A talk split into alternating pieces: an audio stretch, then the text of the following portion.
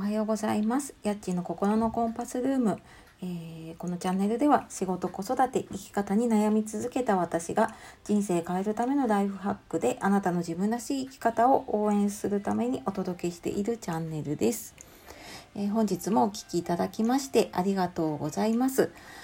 えー、皆様いかがお過ごしでしょうか？今日5月の12日で、えー、場所によってはねあの今日から学校が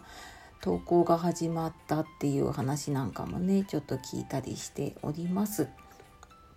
まあ、少しずつね、あのー、元に生活に戻りつつあるところも増えているのかなっていうふうにねちょっと,、えーとニュースとかを見ながら感じているところです。はい、えー、まあ、そんな中ですね今日は95回目になりますが、えー、今日はですねダラダラしちゃうその正体はというテーマでお話をしていきたいと思いますので最後までお付き合いください。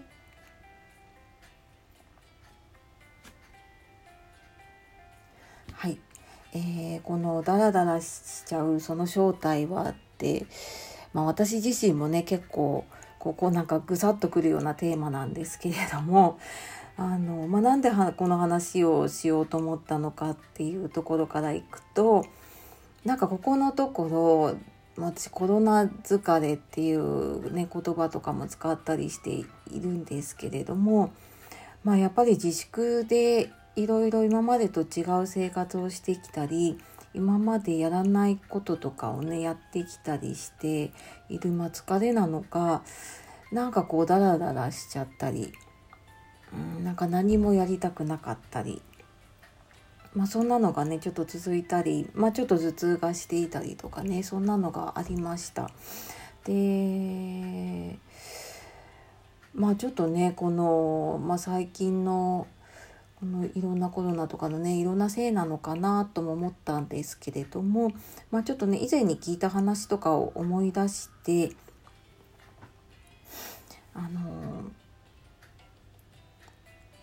ちょっと話をしてみようかなと思っています。でこのなんかダラダラしちゃうっていうのが、まあ、心理学というかね脳科学的に言うとモダルライセンシング効果って言われているものがねあるんですね。まあ、聞いたことある方いるかもしれないですし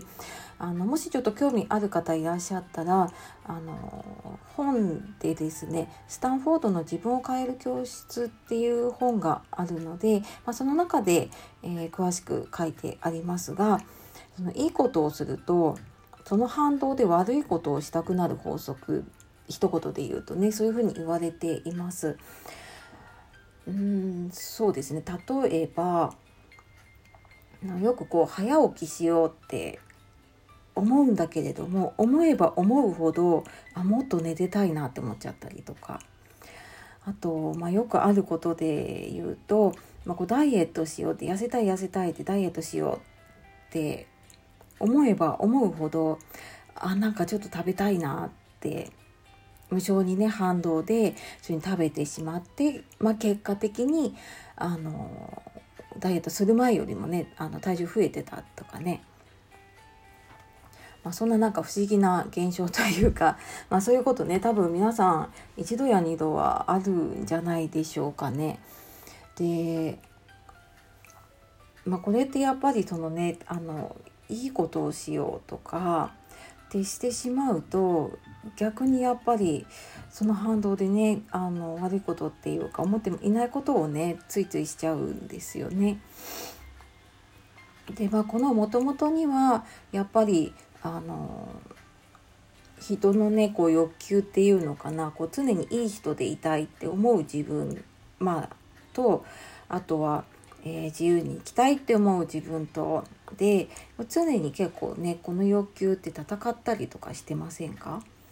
なんかいい人でいたいいい人に見られたいからこれやりたいんだけれどもでも本当は自分はもっと自由にね好きなことやってたいなんかこの戦いでね常に、えー、やってるなっていうふうに私も思ったりもします。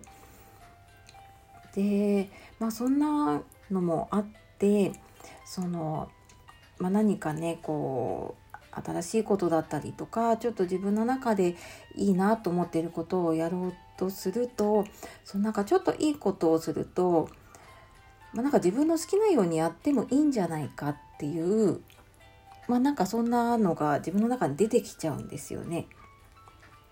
なのであの例えば早起きだったら早起きをしようとする前よりもいやなんかもっと好きなことやっていいんじゃないかと思ってついついこう、えー、ダラダラとしてしまったりとかですね、まあ、今話しながら私もあなんかそういえばなんか布団でダラダラしてたなっていうのを思い出したりしてるんですがあのなんかやろうって思ってなかった時の方が逆にできることってありますよね。うんそのまあもちろんね道徳的な問題もあったりはするとは思うんですけれどもそのまあ道徳的にいいこと悪いことっていうのもあったりまあでも、まあ、そこまでね道徳的に悪いことじゃないとしてもなんか自分の中ではこれやった方がいいなって思うことと、まあ、道徳上に悪いっていうほどでもなくってもねあのちょっと自分の中でこうやるのが難しいなっていうものにねあの分けられていくんですね。で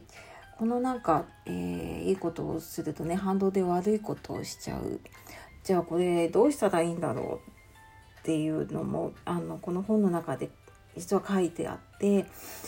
ついあの何かやろうと思った時に、え、以前の成功体験を私たち思い出しちゃうんですね。そのまあ、ダイエットの話で言うと、えー、自分は以前にねダイエットを成功したことがあるから今度もうまくいくんじゃないかっていうことでそういうことを始めようとするんだけれども、